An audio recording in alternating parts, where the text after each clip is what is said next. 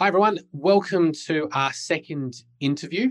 Um, we've brought back uh, Rani, Christine, and Roger to, to have this discussion about we're really starting to move on to the solution side of things. You know, we've talked about in the previous video the challenges and the current issues we faced with the framework. Not saying that um, evidence-based medicine or challenging evidence-based medicine in the way that it's done. It's more about how we can expand and how we can improve on the things that we're already doing quite well. And especially when it comes to uh, with with what Cause Health is doing, talking about how we can manage our patients better as individuals, and that's the big big topic that we're going to cover today, which is this um, Cause Health's approach to evidence based medicine, which is called dispositionalism uh, which is the an approach to how we essentially organize uh, and think about lots of the different bits of evidence and and bring it all together, and in terms of understanding uh, how. Uh, we can do do uh, evidence based medicine better. So thanks everyone for for coming back and joining me. Uh, what we'll do is we'll jump straight in um, with with Rani. Can you explain, you know, what is dispositionalism and and why is it um, a much better way of looking at the human body? So one thing that we uh, we do in the Cause Health project is that we take uh, cause and effect relationships and we look at them in a more qualitative way. So we look at the qualities involved, the properties involved in a causal process, and we try to say that these uh, interactions between properties is what we need to understand in order to understand uh, causation and in order also to predict what is going to happen. So we we uh, we call these uh, properties dispositions because they are kind of potential properties that exist even if they're not manifested in something directly observable. So, for instance, you can have something that is fragile, or someone who is fertile, or something that is explosive, and of course, while they have these properties, you don't see any change on the surface. But these kinds of properties, they still are uh, what we call causally powerful because when they manifest, causation happens. So when someone who is fertile becomes pregnant, that's a manifestation. So causation has happened. Um, and when uh, a match lights, uh, it goes from being flammable to, to burning. Um, so we're saying that if we want to really understand um, how, for instance, the treatment is going to work, we need to look at the dispositional properties of that treatment, but also the dispositional properties of the person getting the treatment and their context. Yeah, so I guess we're, we're sort of identifying that um, if we think bo- both from a, a, condition perspective, that if someone develops a condition, it's not just the the things that we might see that's really relevant to to the situation. So we think about someone who develops tendon pain. There's potentially uh, we always look at loading, like how much they run, how much they do. Um, there may be a lot of other factors, although there are a lot of other factors that will make it so that when they do go running, that one time they start to develop a tendon pain or they start to develop a tendinopathy, uh, it's not just that one thing that they did. And what you're saying for for treatments, the same sort of thing is that if someone's going to respond to a treatment, there's lots of other context and things that go into whether that treatment's going to work. It's not just the case of we've chosen the right um, condition and the right treatment for the condition. It's that there's all this other context, and I'm I'm thinking about if you know for tendinopathy it's it, does someone have a rheumatological condition? Um, has someone had previously had tendinopathy? Has um, are there are lots of other factors like stress sleep things that could be confounding why that came about in this one person compared to another? Is that is that sort of on, along the right track? Yeah, because um, very often when we think of cause and effect, we think of the kind of stimuli or the trigger. Mm. And then we think of the outcome that is immediate. So if you have someone who uh, who gets ill or get a damage or something, we think what happened just immediately before that is the cause. Mm. Uh, but actually, a lot of these dispositions they can take a long time to manifest. So it might be something that is going on underneath the surface for a long time, and then more and more dispositions coming to uh, the situation because we say that causation is always complex. There's never just one thing. So instead of thinking of trigger, which is the cause, and then the manifestation as the effect, we should think of, for instance, mutual manifestation partners, we call it. So we call it like a partner is like when you say a glass is fragile. If you want it to break, you have to hit it with something hard. So a hammer, for instance, could be a mutual manifestation partner. So, and the same with the striking of the match for it to light. You need also the oxygen. So you might say the oxygen is the background conditions, but actually the oxygen is really, really important. So if you take it away, uh, nothing is going to happen. So what we're saying is that the reason why we say that something is relevant background conditions is because there are dispositional properties in that background that are influencing uh, the causal situation. So the more we understand about the previous background and the context of the person getting it, and also the history leading up, we will understand more about which dispositions are there working underneath the surface that might suddenly reach a threshold and manifest themselves. So mm. it might be that some tiny, tiny trigger um, gets a huge outcome, and then we think, why on earth would that tiny trigger uh, mm. trigger such a massive outcome? Well, it's because something massive was there underneath, building up. So mm. it's just mm. like the last straw that broke the camel's back. well, I guess yeah. When we when we link it back to to what we're discussing in the, in the first interview, which was um, especially when we think about you know randomized control t- trials being this gold standard. Um, you know, and we're thinking about there's all this background sort of information and context, really, you know, we can start to identify why RCTs are, are really helpful. It strips out a lot of that sort of stuff and focuses on the topic uh, at hand or this subject that that the study has been designed for to look at. But what it doesn't tell us is really how that exactly is going to operate in the real world because we've stripped out all that context, all of those mutual manifestation partners, all the things that are going to help either a condition develop or a treatment become effective, we've stripped all of them out. So we've missed all that information. And, and I guess that sort of goes on to, to um, Roger's point on um, previously on evidential pluralism is that we need um, we need uh, a lot of different bits of evidence to sort of understand all of those those partners. Yeah. So so if I just come in if that's okay. Uh, again, to, to, reinforce those those sort of I- ideas, and again to get to get that balance between, um, you know, the cause health dispositionalism isn't dismissing the role of of of, of any particular methodology, least least of all randomized controlled trials, and they do have a role in trying to help us understand um, the the complexity of, of, of what's what's happening. Uh, but it is that very stripping away of the confounders that you know is both the you know that's the strength of a randomized control trial. That that's that's what the high, evidential hierarchy is is built on the the idea of internal validity.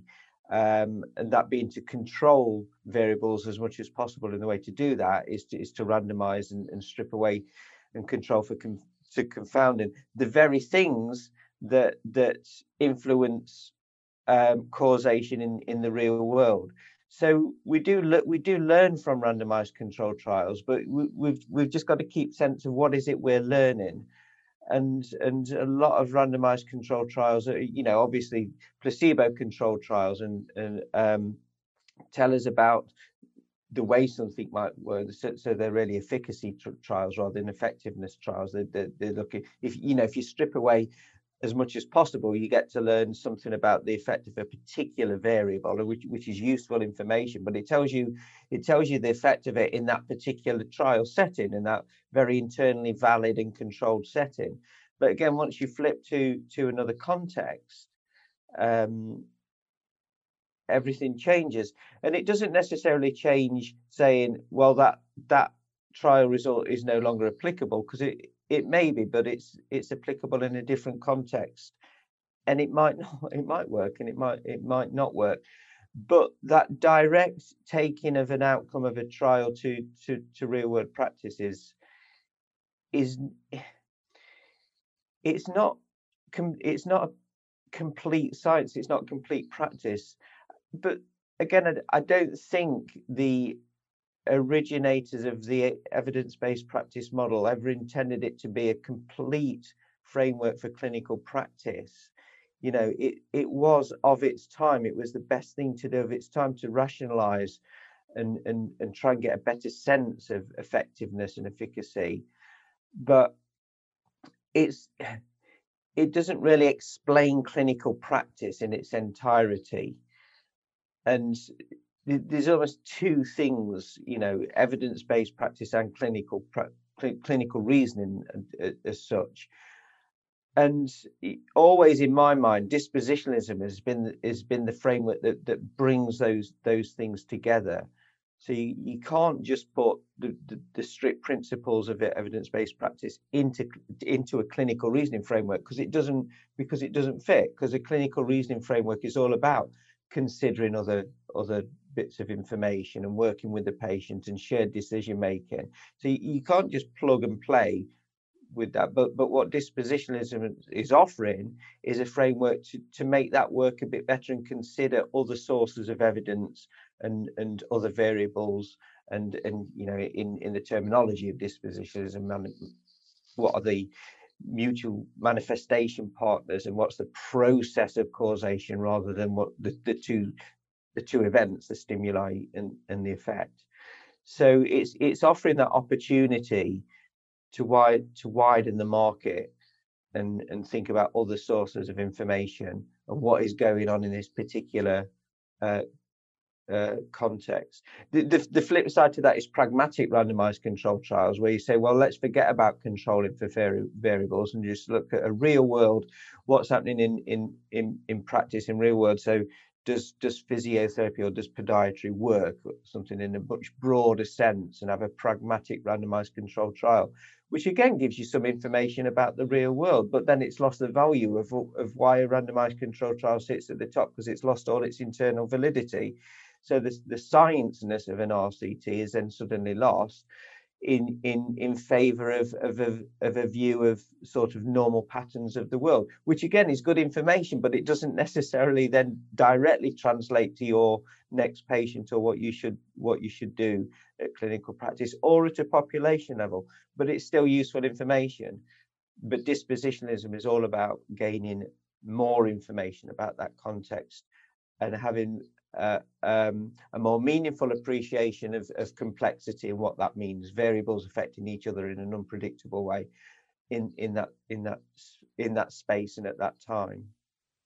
I think I think that's that I do definitely sort of have a go at an RCT um, a little bit more, and I think that that's that's important to keep in mind. And and I guess I do do sort of jump on the RCT sort of and give it a bit of a flog just simply because I think it's it's not that it's bad, but it's just because you know whenever um, you know I end up in discussions at conferences and things, I think you know the way that we've been taught, the way that sort of or way that sort of naturally evolved is really that the RCT is the arbiter of truth. It is telling us what's really happening, um, or it, because it's so internally valid, it's it, it's explaining what we need to know. And I always think of the the Tom Goom saying where he's where um or a quote uh, it was along uh, along the lines of you know we're using evidence to throw bricks at each other, not using them those bricks to build a wall. And I think that explains dispositionalism quite a lot, where it's taking it's like where does this fit rather than this being this is the heaviest and biggest brick, and so we're going to throw that at people to say I'm right, you're wrong, or my my my perspective is better, rather than saying well we've got this when we have this controlled setting and we have this controlled setup and we have these study designs this is what we get. How does that fit with when we design a study over here that that looks like this? And how does it fit in with this information over here and sort of building that you know albeit very confusing wall but starting to you know and and very sort of not always a neat uh, wall but building a wall nevertheless that has its job which is for us understanding really the mechanisms of why something happens rather than just if it happens um, is sort of the way I've I've been looking at it. If do you have anything to would you would you add anything to that, Rani? Yeah, I think for me it's uh, one of the wake ups uh, when it came to cause health was when uh, uh, Roger was saying at the conference that I organized that when you do an RCT, um, you have a test group and you have a control, and of course, causation itself doesn't happen in the difference between those two, which is what the RCT is reporting, because the RCT is reporting whether there is a statistically significant difference between the test group and the and the control. But if you don't give it to the control, something still happened within the individuals in the test group. So if we want to understand um, um, the causal effect of treatment dispositionally, the real causation happens not on the statistical level of what you can detect from such a study. It happens within, intrinsic in those individuals. And in those individuals, it's going to be very different things going on. And because they will have very different context. But the reporting of the results is only the stimulus and the effect, and maybe a couple of other types of information that is relevant. But again coming back to the if if if what you're doing when you're uh, studying causation is to see how often when you strike a match it will light it doesn't tell you why in 50% of the cases it didn't light or in some of the cases it really burst into big flames. So you know if you light the candle after spraying the room uh, with the with the gold paint uh, it's going to be a very big flame so, but if you do it, if you strike a match in rain and wind, it's not going to be uh, any flames. So, uh, what is actually happening in the individual cases causally is not what is necessarily reported. It's just reported whether you got the effect or not, and nothing about the explanation. So, what you need to do from a dispositionalist perspective is to go into the individual cases and understand more about the conditions. And maybe there is something there that can be generalized into causal mechanisms, which could feed your theory. Because all of our knowledge is theoretically informed. We understand how the body works, uh, and we understand how a person is interacting with its uh, with its context and how life events is going to affect, affect um, our health, for instance. So it, we cannot simply remove that kind of knowledge. This knowledge is really crucial, and it's also the type of knowledge you learn in your education. So you cannot just replace your education with uh, a lot of data um, and uh, and results from results from these studies. I think I think that's it. It's it's we're very sort of much and I guess this comes down to also the business of medicine as well. That when we think about, you know, hospitals and and and, and how we apply the most effective care, evidence-based medicine, you know, takes a role in. Okay, what is the most effective thing to do if we're going to buy, you know, a drug? If we're going to, you know, have a contract with a supplier who's going to supply X treatment, or we're going to hire more physios or doctors, or get a new MRI, all these sorts of decisions have to be made on a perspective of what is going to be the most value for money. And so the evidence really sort of focuses quite high level population making these sort of decisions, but it, it, very much doesn't focus on every individual case. I mean, if you're looking to buy a new MRI machine for a hospital or hire a couple of new physios, you aren't going to interview every single, you know, all the thousands of patients and figure out exactly what's happening in all of them. You have to take a higher view um, which is useful. But again, it's sort of fitting it in. So I always think of it as sort of like a two-dimensional image. We're only getting so much from an from a, a, um, some of these studies because they're not going deeper, but that's still incredibly useful information. Um, we can sort of start to understand. Well, if something is completely no better than sham, is it is it worth delving into how it works um, compared to other treatments? Um, yeah. So if it's okay to to just jump in there there again. Um, again, you you know, there's this idea that we're fighting against that. You know, the, not fighting against, but but actually working with the you know those early ideas of of uh, you know Archie Cochrane's book on the effectiveness and uh, of, of healthcare in, in terms of clinical effectiveness and cost effectiveness. So this is all about rationalizing healthcare, considering the resources we've got. And it's really intuitive to say, well, what what works best, and we'll buy that and not not not waste resources on other other stuff. But there's something I think that fundamental starting point could be challenged in terms of it's always been the case that which thing works best, which which which drug or which intervention or which single stimulus works works best, and let let's let's do that and not not do the other stuff.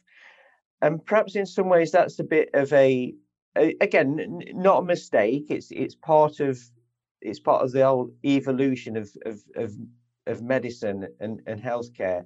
But what about if we reframe that and rather than saying which which um, singular event is most effective, and and said something like, well, well, which what process serves serves people better?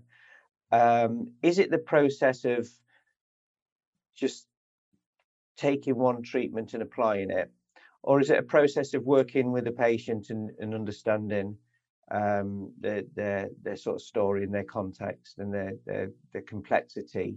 and making and making some therapeutic decisions from from that.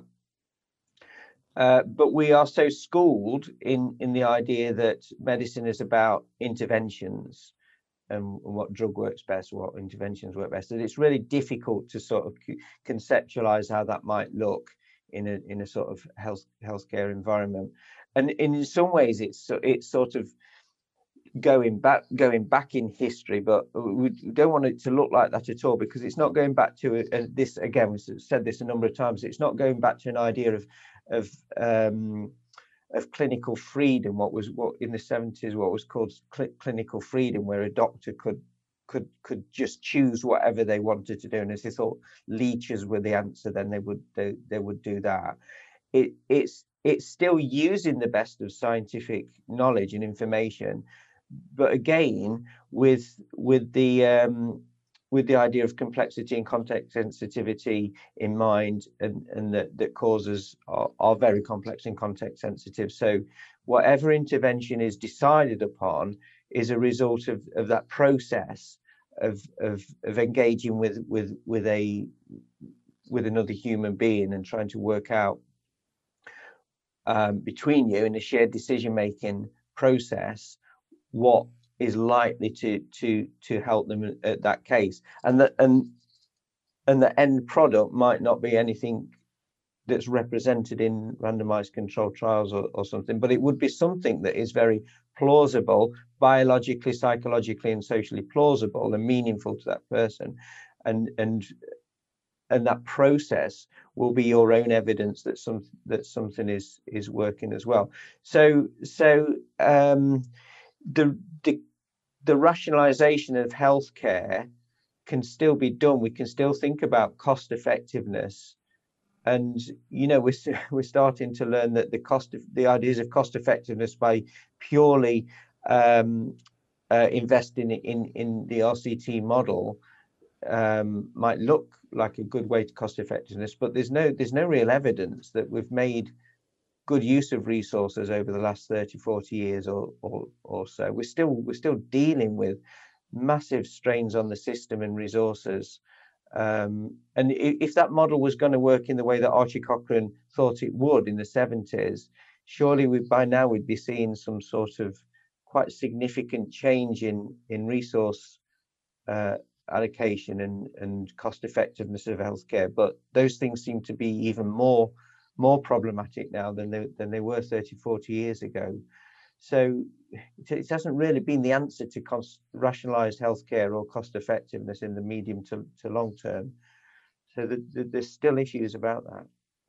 I, I think the, the the the big thing that I'm sort of taking out is and and and I've we we I've added some some lectures, you know, obviously before this on, on complexity. And I think the thing that that I keep pulling out is that there's more than one way for people to get better. There's more than one way something can happen. We always look at that sort of model of cause and effect. There's a there's a thing and this happens, and therefore, if we want to stop this outcome, we have to stop this one thing from occurring and what is the best way to stop that one thing um, when really there's lots of different um, dispositions all coming together that are producing an outcome and what we're sort of identifying with this is that um, the, the RCTs or the way that we're looking at, at, at approaching medicine overall, that sort of dominant approach is really what is the one thing? What is the the the something, the treatment, the thing that we can do rather than focusing on the fact that well there's multiple ways that we can that that causation occurs both di- diagnosis and conditions so you know we can even think about basic things like you know diabetes is it is it always going to be just the fact that we see someone who's um, just eating um, huge amounts of sugar and therefore we've got to you know absolutely um, look at them from the perspective of that's how we're going to stop everyone from getting diabetes now it will probably be very helpful um, diet interventions, but it's not going to explain every case. And when we see those people, how do we uh, that are different? How do we explain them? So there's multiple ways to get there, and if we're appreciating as well the process, we can start to under or uh, underlying mechanisms. We can understand how different processes, different things can all come together to produce an outcome um, that is positive, um, rather than just what is that one thing didn't work, throw it away because uh, I ultimately I do see patients that potentially go through a lot of different treatments. I've seen this person, that person, this person, that person, then this was the one thing that worked for me. It's potentially because you've had all of these other things and they've potentially come together, or maybe it was something that changed in your life, situation, exercise, all these sorts of other things. Um, but we do definitely have, I think, a propensity uh, as a society, not just just medicine, for that one fix. Um, Christine, do you have have something to add? Yeah, um, if I can just jump in from the, the patient point of view. So, um, yeah, I mean, I had lots of interventions for, for my, my back problem, um, most of which didn't work, but most of which probably RCTs might have said that they should have worked. And it wasn't until somebody looked at me as a complete person and looked at all my dispositions and all the other factors in my life that might be impacting on, on my pain and my condition that actually my I was able to move forward. Um, I have to say, you know, I must have had thousands and thousands of pounds spent on my treatment um, that were following standard interventions and so on, that was probably totally wasted. But more than that, it wasted a lot of my life. Um, I could have been treated um, in a different way, in a much wider way, from from almost the the very beginning, and and being able to get back to a better quality of of life.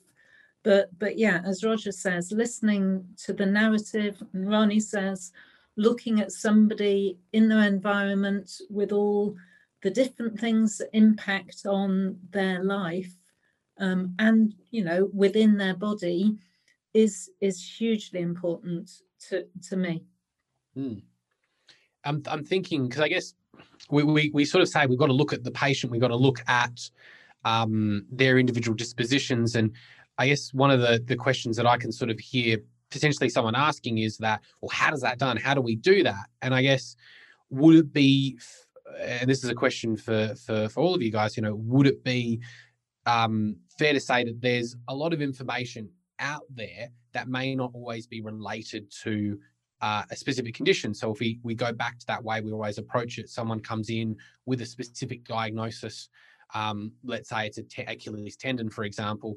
You know, we'll often do this the search based on what is the you know the the Achilles tendon, and you know I remember going through you know both my undergrad and my postgrad, and the idea was that if you're going to study something, you have to study it exactly in that environment. So, you know, uh, patella tendon, um, rotator cuff, um, all these other sort of conditions were absolutely not relevant at all to the Achilles tendon. And so it sort of like narrowed our view. But you know, if we're understanding things mechanistically, we're understanding pain, uh, the process of persistent pain, um, how we can help people self-manage you know, is it fair to say there's a lot of information out there that we can potentially grab hold of and um, use to formulate a plan based on principles rather than on a strict sort of guideline.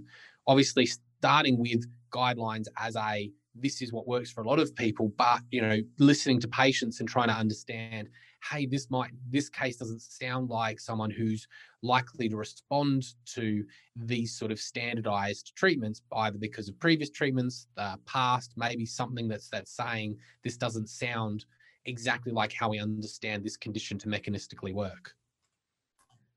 So certainly from my point of view, that that sounds good. And you know, I'm not a clinician, but I, but I see it very much like clinicians need to have all that different range of knowledge um, and experience.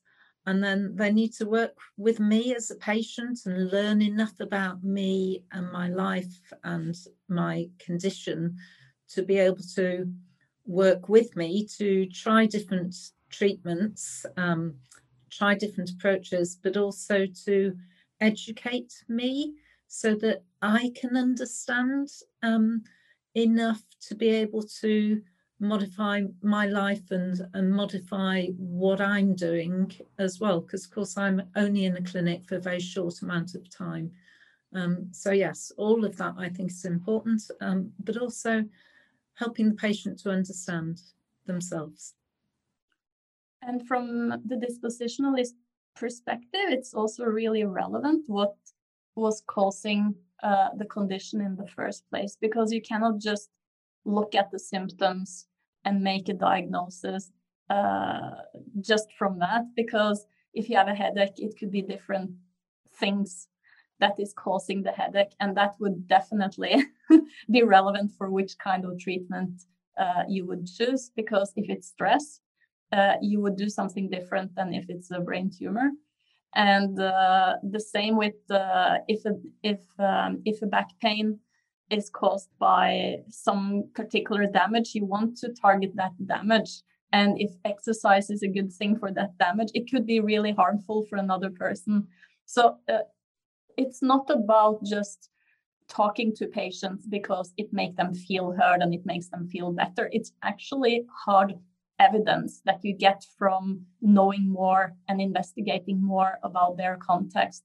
And, and I think this is also uh, showing itself the lack of this um, when we have the time efficiency and cost efficiency idea that we can spend like 10 minutes on each patient and just try to, okay, so this is the problem. Here is the best solution. Let's implement that.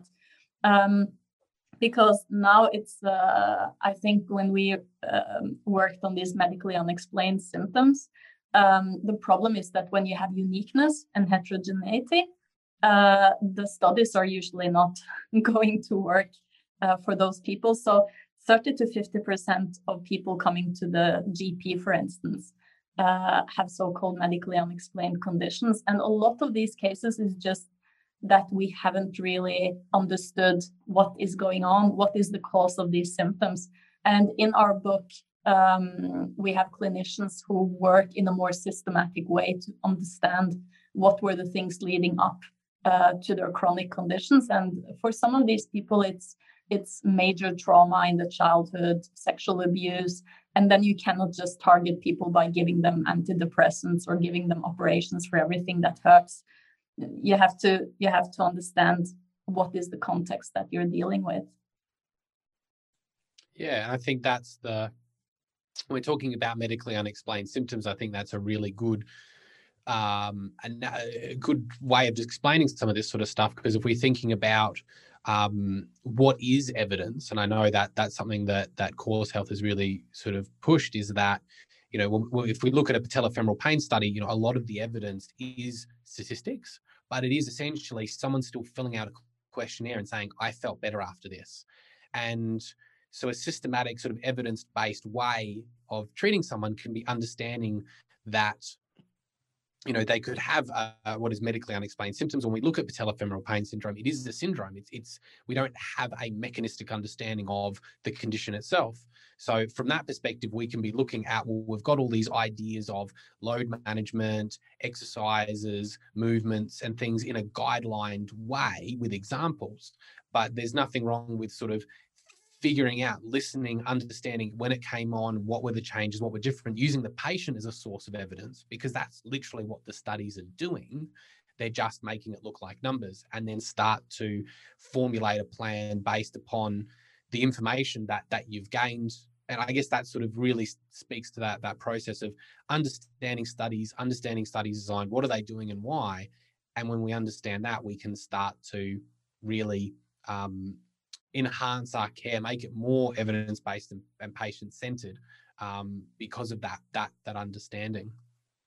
And th- this this is one thing that um, we've been trying to sort of communicate as well and, and, and understand more of that the, the actual therapeutic process you know the the relationship between the clinician and the person with who's who's experiencing um, a period of their life that they'd rather not be uh, um, that that working together can have just quite easily you, you can see characteristics of of the of of a strict scientific method within within that with the with the hypotheses you're developing as you're talking and and the and and using information with the patient to sort of test those hypotheses and work out what the multiple factors are doing it. So so our our clinical practice is is in in essence as, as scientifically robust as as a, a population level study. it's just that um, you know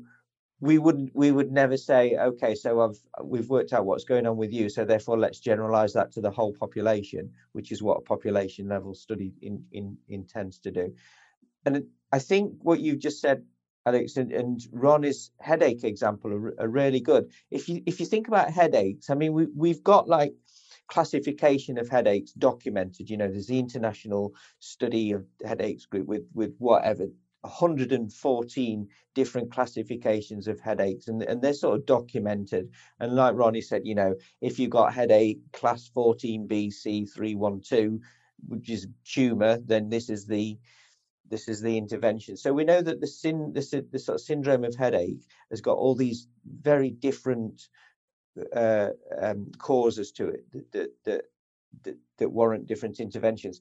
If you take something like Achilles tendinopathy, we haven't got sort of documentations where the International Study Group on Achilles tendinopathy have identified 114 core diff, different types of Achilles tendinopathy. But it, conceptually, that that could well be the case. You know, we don't know what the, the the makeup of somebody's painful experience just because they've got pain at the back of their heel. We we we don't really know the true nature of that um, unless you explore that with with with with the patient. Um, in the same way you'd explore some the nature of somebody's headache with a patient to try and classify them. So to say something like, um, you know, calf raising exercises is, is is the best intervention for Achilles tendinopathy is almost nonsense because what is that Achilles tendinopathy? It's made up of such a complex mix of biological, psychological, and sociological phenomena. Um, and okay, we might we might be able to explain some some elements of, of tendinopathy, like you know, Cook's continuum model, and and and and look at whether it's reactive or uh, you know whatever. But that that's only part of an explanation of of of, of some physicality of, of the phenomena. But if we really want to understand why somebody's eh, having a pain, a prolonged painful experience with pain at the back of the heel, there's so much more information that we need in order to understand that. Um, you know, yeah, I've got pain in the back of my heel. There's something biological about that, but actually, that's really starting to affect me now because I've had it for three or four months. Am I going to be able to run again? So I'm not sleeping properly. I'm worried about the effects. You know, I've tried calf raisers; they're making things worse actually. So the evidence-based intervention is actually making things worse. So, so where do we go? Well, well, I'll be classed as a, you know, an outlier and dis, dismissed now, a, you know, a non-responder to treatment.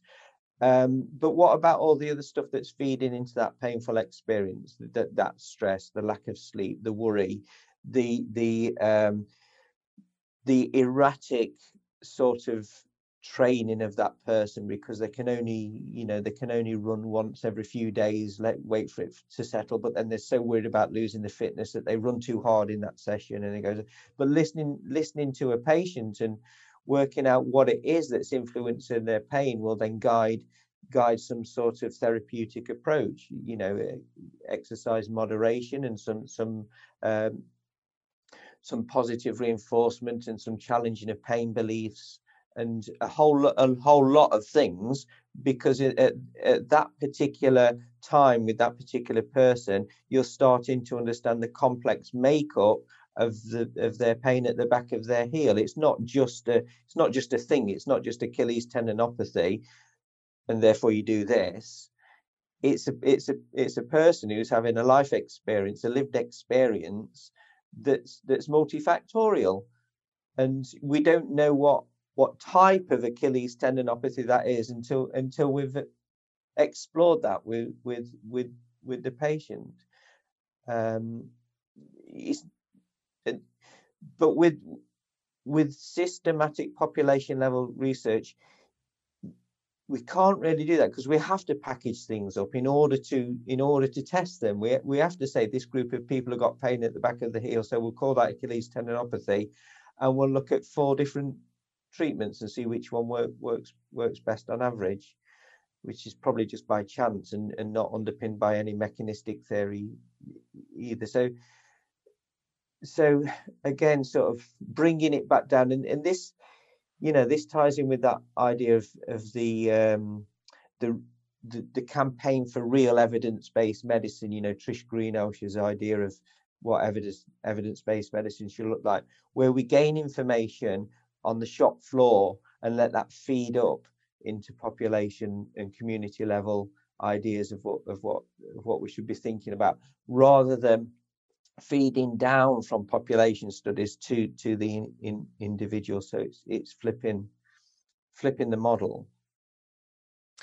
I think there's there's a lot to that that you know if we're going to go down into into a case study there's a lot that we can sort of take with this approach and and explore. I, I think you know my my experience as, as both a podiatrist and a and an S&C coach um, at, a, at a rugby team uh, is is probably you know, I, I, see this a lot, and there's a lot of things that, that we do that that aren't strictly evidence based. Um, you know, we think about if someone came in with what we think is Achilles tendinopathy, you know, we've got to look at their situation. I mean, why do people who, uh, well, who gets gets tendinopathy? Generally, the people that are very sedentary and the people who are very active. You know, the group in the middle don't get it. So immediately there's two different situations there. But then when we look at an athlete, depending upon their the sport that they play, um, even the position that they play in, the demands on their tendon is going to be very different. So how it came about is very different we also think about if I'm I'm thinking about rehabbing that athlete, probably exactly what you said. You know, that person has that psychological experience. I'm part of a team. You know, I don't want to be seen as as weak. I don't want to be seen as sitting out. Uh, I'm going to tough through it. You know, so there's a there's a huge component there that will influence why they might keep pushing into it.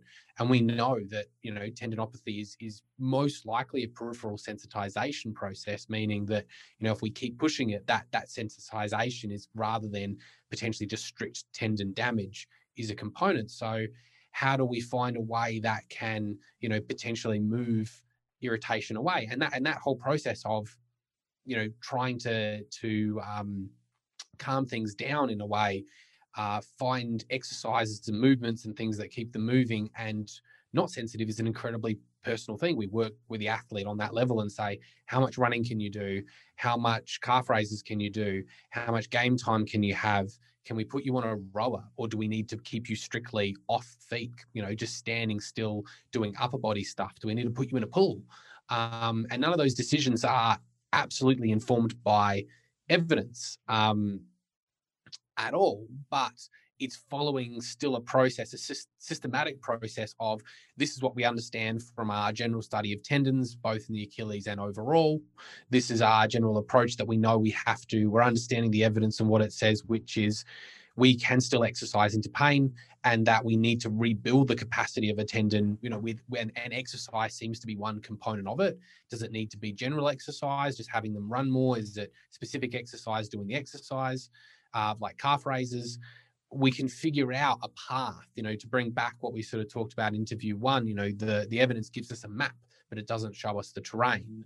And we use our experience in that discussion and that patient discourse to reach a point where we can customize and, and, and find a plan that, that works well for them, taking into account their their context um, and and the things that that they need. And and I think you know when we talk about psychology and sociology, it's like what's the psychology and the sociology ha- always have to do with it. And it's like it's always part of it. It's always informing their behaviors, what they do, um, why they why they're doing it, as well as those other factors like if we were to look at it from a strict bio, biological perspective, you know, sleep, stress, there are actual you know known chemical influences on on, on the tendon itself.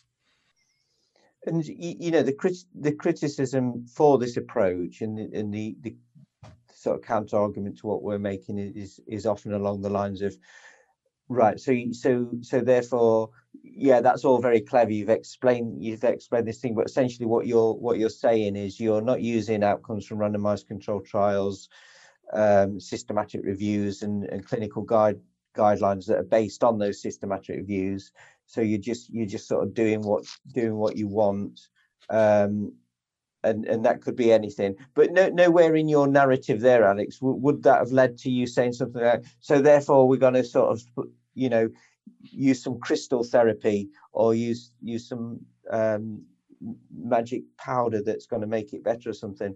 So be, because you were still adhering to to what what is what is biologically plausible psychologically plausible um, in in in the broader realms of what we would call scientific knowledge. We, we, you're using information about what we know about the body, what we know about other experiences, what we know about physiology and pathophysiology and, and, and response to training.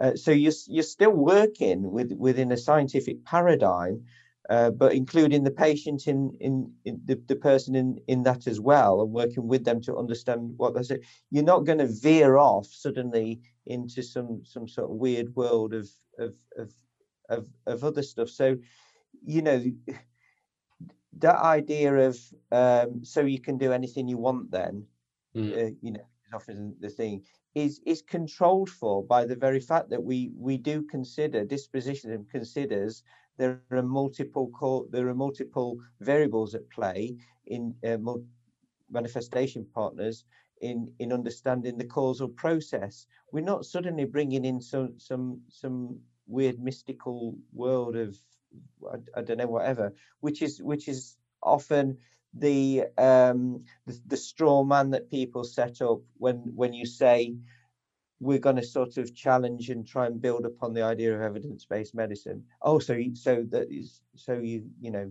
you can do anything you want then.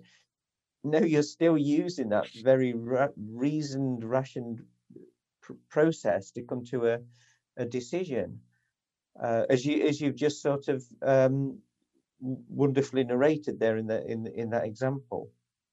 I think the, the, the thing that that I think about with Achilles tendinopathy in that that example and, and not just doing anything is that we still use I still use a lot of information in that decision making process. We know that you know 10 sessions or I think it was 12 sessions of massage is just as good as two sessions of exercise therapy. So I can I can take that and I can go well you know we can use that to inform our decision and that very much in a lot of cases i will probably not recommend massage um, for this specific condition. But I can also understand that if someone goes, massage has worked for me in the past before, or things aren't going the way that that we we we want to, we know that hey, that's a process that still happens. It might be causally for their type of of tendinopathy. If we're going to sort of use build on that analogy, might respond more to that because we do know that that with this study that averaged, it's saying the results are about the same. So there's generally people in both groups who are going to do better and do worse. And so we can start to sort of reason that through and go, well, that's still an option. But, you know, on the balance, we probably wouldn't start with it or we'd collect information enough to say that that's probably a good idea to start with um, in this case because of these reasons they've had it before it's worked it's been helpful they feel like that's going to be um, something that's incredibly helpful for them. And potentially there's other benefits of that massage as well because we know there's you know nothing is ever working just on on, on one point. Uh, i guess you know a good uh, something that i can definitely sort of attach in um, to this up, uh, after our interviews is we do have a case study um, of patellofemoral pain syndrome and this sort of lack of focus of a um, person as an individual, we actually have an interview with the patient as well that, that I think will explore a lot of these ideas as well, because they said exactly that. They weren't focusing on what was important to me, what was wrong with me, what was going on. It was sort of, I was given a blanket diagnosis and a blanket blanket treatment plan. I guess this would be a good time to to to bring you a bit more into the discussion, Christine, and, and sort of talk about your experience with with dispositions um, because I know that's that was a learning about dispositions and and using them um, in your own treatment was was incredibly helpful. I'll just unmute. So yes, it yes it was huge, hugely helpful to me. I mean, I would almost go to say as as life changing in in my course through my persistent pain journey. So I mean, as you know, I've um, 12 years ago I had a manual handling accident, um, so I have sciatic pain, back pain, um, which has resulted from that. But I think for the first four years, I just used to think that pain, my pain was really monocausal, that it was only about the physical damage that was in my back. And, and that was my entire focus. And to be fair, that of my clinicians, just focusing on, on the, the damage, if you like, in my back. And, and I was, I was treated with standard interventions, um, injections, medications, surgery, standard physiotherapy exercises.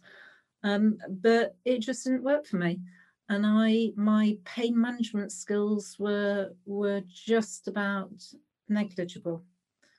And and it's easy to see why, isn't it? Because I think as a society, we're brought up to think of pain just being related to injury and illness. Um, but I had no idea at the time that there were lots of different causal factors to, to my experience of pain. I just I just didn't understand why I was constantly in pain, why it was varying, and what the, the triggers for my pain were. And I think that's quite common, isn't it, Alex? Hmm.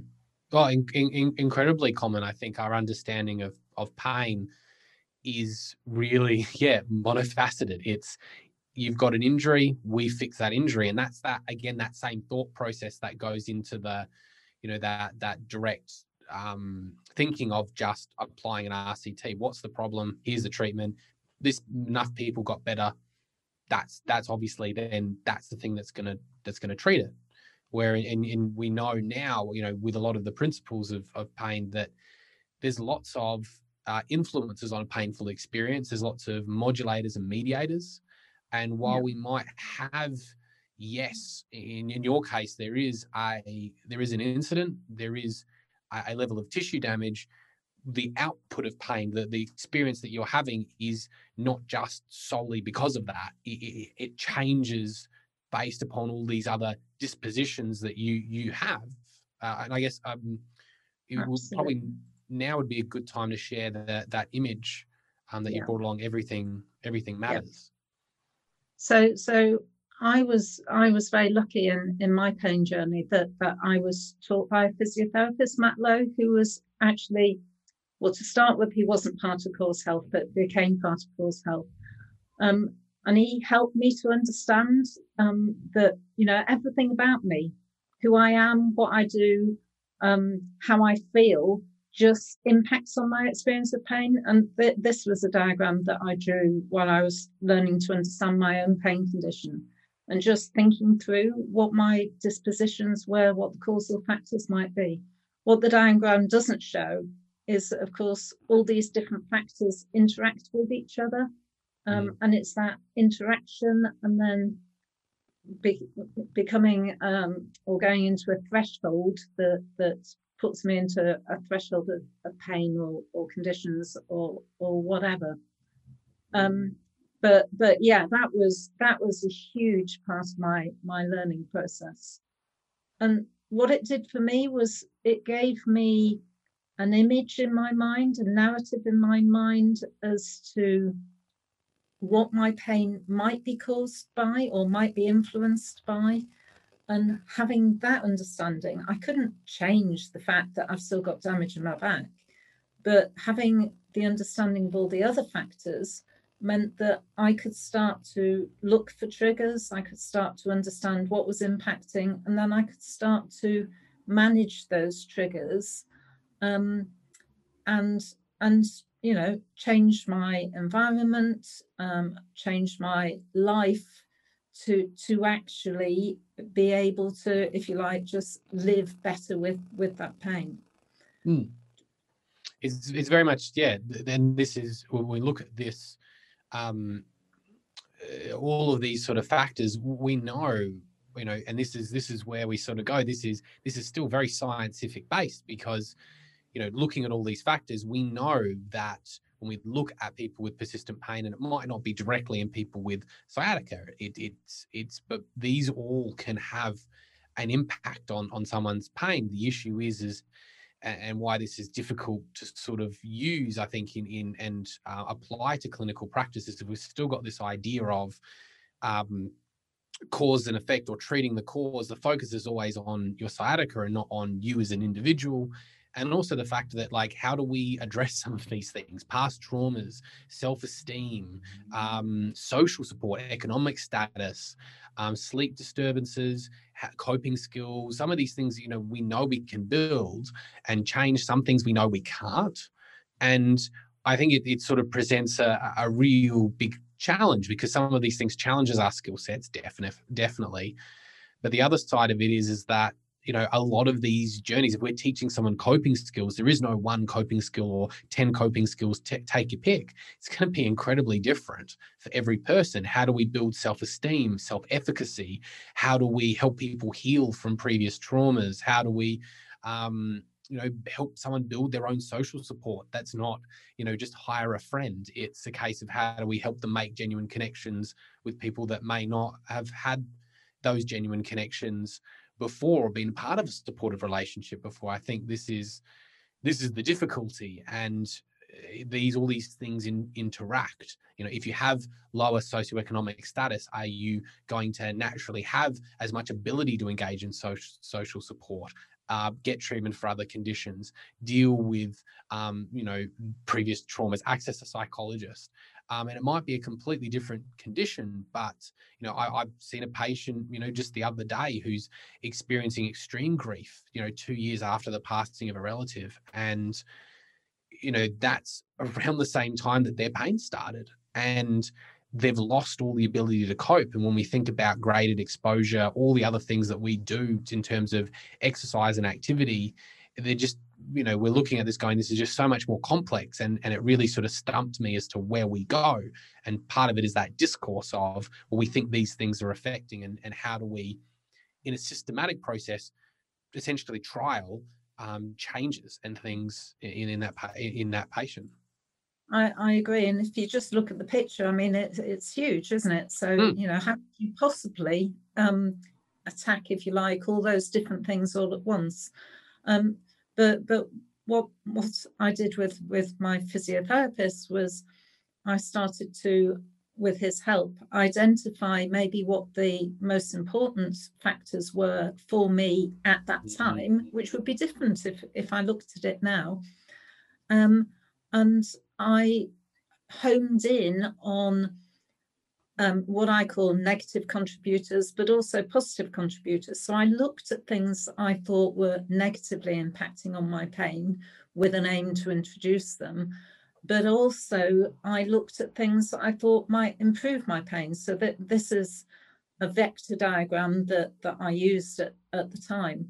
So I recognized, if you look at the pain contributors, I recognized at the time that I had some family stresses that maybe I could address. For me, uh, you know, pain for me, if I'm sitting down, is is huge. So I looked at how I might be able to minimize how often I was sitting or how long I was sitting at a stretch, what I was sitting on. So just picking out those those areas um, worked really well for me. Um, but also thinking about the things that improved my things, uh, my pain, like relaxation, finding different aids, that was important too. And I don't think clinicians look enough at what might improve people's pain. I think they, they mainly look, in my experience, at, at what was causing the pain. But I created this vector diagram um, at a moment in time, worked on all these, these elements, and then created a vector diagram a few months later, uh, you know, the same thing. And I could actually see progress. So I could see what I'd progressed and what I hadn't, which was also very important to me. Um, but but yeah, it's I've needed specific treatments for my specific sciatic, you know, prolapse disc part of it. But actually, that on its own wasn't enough for me. I needed to be able to understand the bigger picture, to be able to understand what, what was it in me, you know, what dispositions in me, my anxiety and so on that was contributing to the pain. And then I could start to, to manage my, my situation much better, which moved me forward considerably. Hmm. So it's, it's, it's really about, and I guess this is I, I always go back to the the example of uh, our treatment approach. Let's say for a someone's fractured ankle, if we're always thinking about addressing just the cause and the specific injury, I mean, how do you go back and stop that ankle from being fractured or stop that incident? You're, you're now dealing with something that you can't change. And if you can't change that, how do we get the best outcome out of this situation with something that we can't change? What are all these other dispositions that are going to potentially lead down, someone down the pathway of this fracture leading to a persistent pain issue? um, or this manual handling exercise, um, incident uh, turning into a, a, someone with persistent pain, what might not be that's a focus, but also then if you're left with someone in pain, yeah, focusing on those other dispositions, things that we can do around it.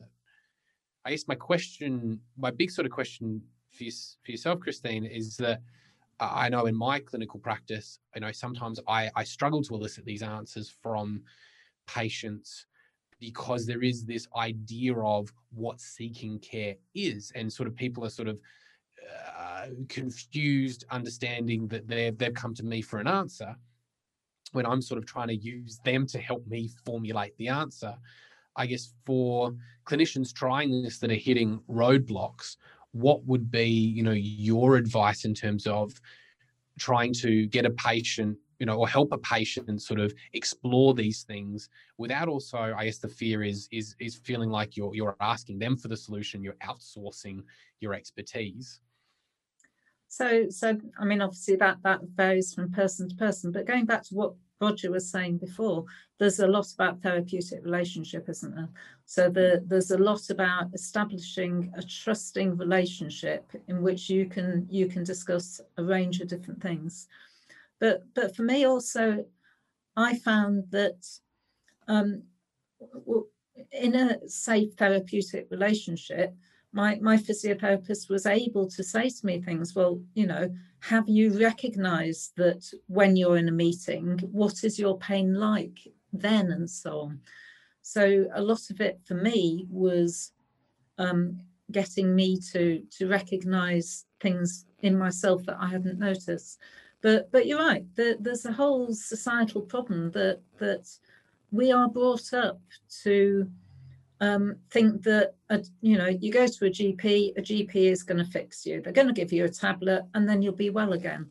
So you know a lot of it, a lot of change needs to happen on a wide society level in terms of understanding about pain and in terms of understanding that fixes may not happen.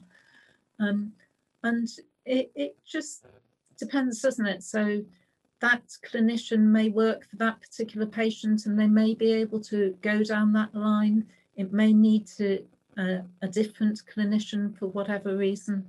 It may be different time points for that person. So maybe right at the beginning wasn't the right time to tell me. Um, I suspect it was for me. But, you know, certainly within a month or two, you know, then I could have been told and so on. But for me, it's getting to know that person, getting to know that narrative, and being able to communicate with them in such a way that that you can help them to understand. It's not mm-hmm. easy though, is it? It's it's not. But I, I think what you've what what you sort of said is that you know when we're focusing on the person in front of us that's really what person-centered care is is is is advocating for is saying and and we've got you know so much evidence to say that when we personalize care we focus on the person you know and this is on that that more population level that things things get things get better. I mean, I know the BJ, BJSM um, articles, how to treat, you know, 10, 10 tips for or 11 tips for treating musculoskeletal pain is personalized care. And so much of it is exactly what you said listening, developing a relationship, working with the person, figuring out what works for them. And I guess I'm reflecting on my own practice. I, I definitely do remember one case of, of a patient who came to see me and had this long list of, um, you know, really sort of complicated, um, rare diseases and, and processes and pain. And it was interesting because the, in that case, you know, there wasn't immediately enough of a relationship that that I sort of said, look, this ain't this ain't gonna get get better. You're probably gonna have pain for some for some time. What are we going to do to manage that first? Then let's look at your overall condition um, and what we can do about that. And I wouldn't have done that in most cases, but for that person, you know, there was something there that was telling me, you know, this is a person that probably be very open to that message and be, that would be very helpful. And I guess um, that did come to fruition where when she came back, she said, thanks. That was really good to know. And it was hard to hear, but it was still brilliant in terms of putting her on that journey of figuring out what was happening. And I guess that's in your case, it was a, you know, you're sort of saying there's certain messages that wouldn't have been good first session, but definitely building that relationship, understanding dispositions, understanding what we can do when and how, and bringing things up at the appropriate time. Maybe once there's a relationship that's built up, that yeah. that's a, a, process that does help. Yeah, and there's also something about multidisciplinary work, isn't there? So um, not just clinicians, but a variety of professionals, carers, um, family, just everybody working together for that person, isn't there? Um, mm. Can also be very beneficial. So if one person may not have the relationship to have some difficult conversations, then then maybe somebody else in part of that team can. But mm. also sharing the knowledge, sharing the evidence um, for that particular patient, I think is important as well. Well, yes, that, that that's it. You know, when we're bringing in people in the wider wider team, and we're looking at a medical team, is because if we're thinking about psychological and social sociological influences on pain, then really, when we're dealing with that, the wider medical team is everyone involved. Um, you know, everyone that potentially has a is a stakeholder in in that case. And I know in in the UK at the moment they've got a big sort of push. You know, don't medicalize um, exercise or don't medicalize. You know, there's that sort of that process of we don't always have to by focusing potentially solely on just those biological direct biological components um, and we miss out a lot of this sort of stuff often we we can just lose sight um, you know everything and i think you sort of explained this this last time if i'm remembering correctly everything just kept focusing on the medications and because we weren't involving and thinking about a wider plan um, uh, that we sort of missed all of that and we ended up with a very narrow focus. And so when you went and you was talking to matt you know your focus wasn't was on your pain um, and how do we fix this rather than what's your pain like in meetings or what's your pain like at different times? Mm, indeed. I think i think we, we we understand that you know we get to understand the complexity better over time by collecting information and, and and involving also more people in the team who will look at things differently. Yeah yeah. I think that's a, a wonderful spot to end on. Uh, i think we've covered a lot um, and i think that there's a lot of really good information in terms of where we can go and expand on here not just the theory of dispositionalism but really sort of good some good case studies. Uh, i guess i'd ask you guys before we go is there anything else that you would you'd want to add or, or finish off this discussion with? So I would I would like to add that I think it's very um, typical that you would think that for most uh, patients the clinical studies are going to be representative. That what happens in the clinical study is the normal or the average. But I think what I learned from the clinicians in my network is that the more normal uh, patient is the complex patient. So you might think that you can use the um, the uh, evidence that you get from these clinical studies on most people, and if it doesn't work, then you have to adapt. But I think what the clinicians in our network are saying is that everyone needs something that is adapted for them. Everyone needs to be uh, treated as complex uh, patients, and everyone needs to be treated as unique so that you cannot assume that there is a standard intervention that is going to work for even most. So I think that's really important to take home that if the if we think that causes are dispositions and everyone has a unique set of dispositions, why would we assume that for a kind of normal standard patients, they are sharing all these dispositions that are going to be relevant? I think that I think that's a that's a great point. It's um it's highlighting that that really any study is going to have a level of unless it's a every single person is reported as an individual and all their individual factors, there's always going to be some averaging. And there's also always going to be inclusion and exclusion criteria. So just by having a study and it being averaged and it's sort of being um, reported as this is what happens for this condition, we, we are still dealing with people who causally have very different dispositions. And we've just sort of, you know, looked over that that so so that sort of it's that myth of that average patient. Yeah i think that that's a, that's a brilliant point. That that yeah we're not just talking about complex patients or people that don't respond. It's it's everyone. It's just for one reason or another sometimes when we treat people like average patients and give them an average treatment plan there are enough people that get better that it seems like it works brilliant. Well i think that's that's it from, from us for for this interview. Um thank you very much everyone for for joining for joining me and um, providing your expertise. Thank you.